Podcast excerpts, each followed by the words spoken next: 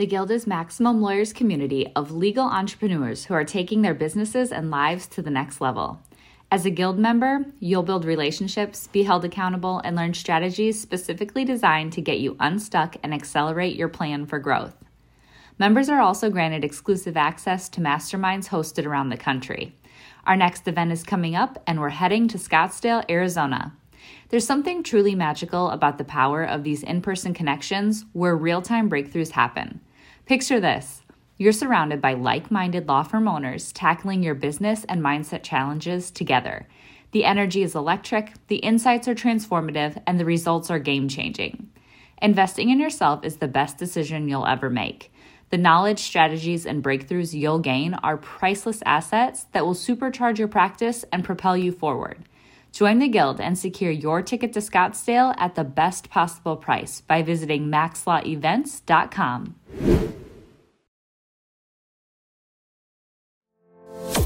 Run your law firm the right way. The right way. This is the Maximum Lawyer Podcast. Maximum Lawyer Podcast. Your hosts, Jim Hacking and Tyson Mutrux. Let's partner up and maximize your firm. Welcome to the show. Welcome back to the Maximum Lawyer Podcast. I'm one of your hosts, Jim Hacking. And I'm Tyson Mutrux. Tyson, how are you, sir? I am good. What's going on with you? I'm in Cincinnati, Ohio today. I did something I never did before. I ran across a bridge to Kentucky and I ran back. It was a great little route. The Westin gives you these little cards with a map of where you can run, and it was a nice little three miler. You know, we were just talking about Westin how like that is a great thing. Whenever we were in Arizona, I stayed at the Westin with you, and they had those little maps they give you. It's really cool. They give you the bottles of water. They let you. Did you use their shoes and clothes, or did you bring your own? I brought my own, but they do. Yeah, I mean, the Westin does it up right. You know, they have that smell that I love that I I'm thinking about pumping into my law office because I think it's so addictive. And I'm drinking that bottle of water that you mentioned. I just think they do everything everything right. I think they've really thought through the travel experience. And I've only had one bad experience at a Westin, and that was in Tampa Bay. It was one that they had just bought, and they were remodeling it. So we went to the other one in Tampa and had a great experience. Yeah, and just so people know what we're talking about with the clothing. So if you want to run at a Westin, all you have to do is you have to call downstairs, tell them your shoe size and your shirt and short size, and they will deliver and put on your door some clothes. And all you have to you you run on them. I think it's five dollars, super cheap. You run on them, you put them back on the door, and they come pick them up. It is awesome. I think you're right. I think that from start to finish, they completely have thought through the process, and I think that that's something we should probably do in our own practices. I think it's really instructive for lawyers. I think lawyers can have a lot to learn from the service industries, especially hotels. You know, my man Dean Jackson would talk about the stuff that goes on on the stage and then the stuff that goes on backstage. And you really, if you envision the times that you interact with your client and try to maximize it for them to give them the best experience possible, then that's going to give them something that's remarkable when they're thinking about referring you. For sure. Well, today we are talking about basically in a nutshell, and this actually goes along with what we're talking about with Westin. you know, if you are the best, don't be afraid to say it. If you're not, why aren't you? Do you want to explain? You had come up with this topic. What do you want to explain? Kind of what we're talking about? I think that any lawyer in any practice area has almost an ethical or moral obligation to be the best in their field. I think that if you are not striving to be the best immigration lawyer, personal injury lawyer, bankruptcy lawyer, divorce, whatever, that you have got to be constantly striving to improve your practice, to improve your knowledge base, and to improve your systems. If you're not doing that, then that's a real problem. And if you are doing that, then I think it's perfectly okay for you to use that in your marketing. And you might not be the best lawyer for every kind of client. But once you've identified your target client, your avatar client, then I think you owe it to yourself and to your client to be the best. And then I think that can come through in your marketing, in your consults, in your practice, in your request for referrals. So it's funny. There's two things that I kind of want to address with what you just said. The first part is becoming the best if you're not the best. So striving to be the best. I think it's hard for anybody to disagree with that statement, but I think what happens is that people they get comfortable and they think that they, they kind of know their practice area and they stop learning. And that's a bad idea. And I think it's extremely important. That's why we do CLEs, things like that. But get outside of your comfort zone and learn some new techniques. If you try cases like I do, get out and learn some reptile techniques or some other techniques that may help you learn some new deposition techniques. You don't know everything. Things are changing constantly. So I think that's extremely important. So I think people, most people, whenever they listen to this, are going to say, well, yeah, you're right. Yeah, you, of course you need to be the best. You need to strive to be the best. But what are you doing to become the best? So that's what you've got to ask yourself. What am I doing to continually strive to be the best? Am I going to seminars? Am I learning new things? The other thing I want to talk about is you were completely right. We do have a, a obligation to say we are the best. I think the reservation of what people are going to say is, but we're different. They're going to say, but we're different. We're attorneys. We can't say that. We can't say we're the best because of the ethics rules. We can't say that.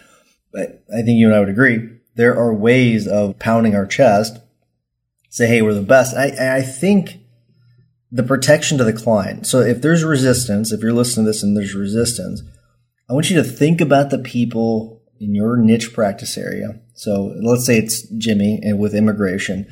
I'm sure Jimmy, I'm sure you know a lot of immigration attorneys or people that say that they're immigration attorneys that are terrible attorneys. And so your obligation is to tell people, Hey, I'm the best because I'm striving to become the best or I am the best because I've, I put in the work to know everything. And so if you've got this reservation of I shouldn't do that, you're protecting the clients because you're putting in the groundwork to do the best job for these people. And in a way, you're protecting them from these posers out there that say they do everything and they don't really do anything very well. Anything that I just said there that kind of hits on anything for you?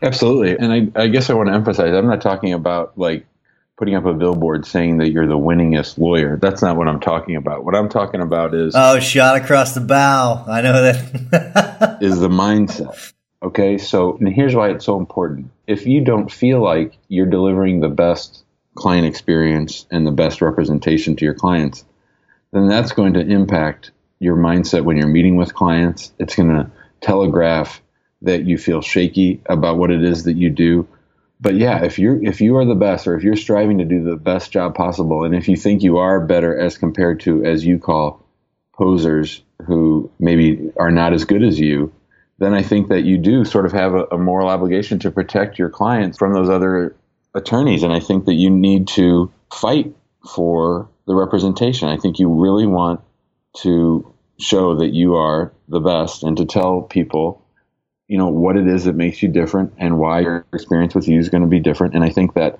it, it both serves you and it serves the client better. You know and something i do so we've all had those meetings where we're sitting down with a client and we're just feeling it. You know we're having that we are confident and we know we're getting that client.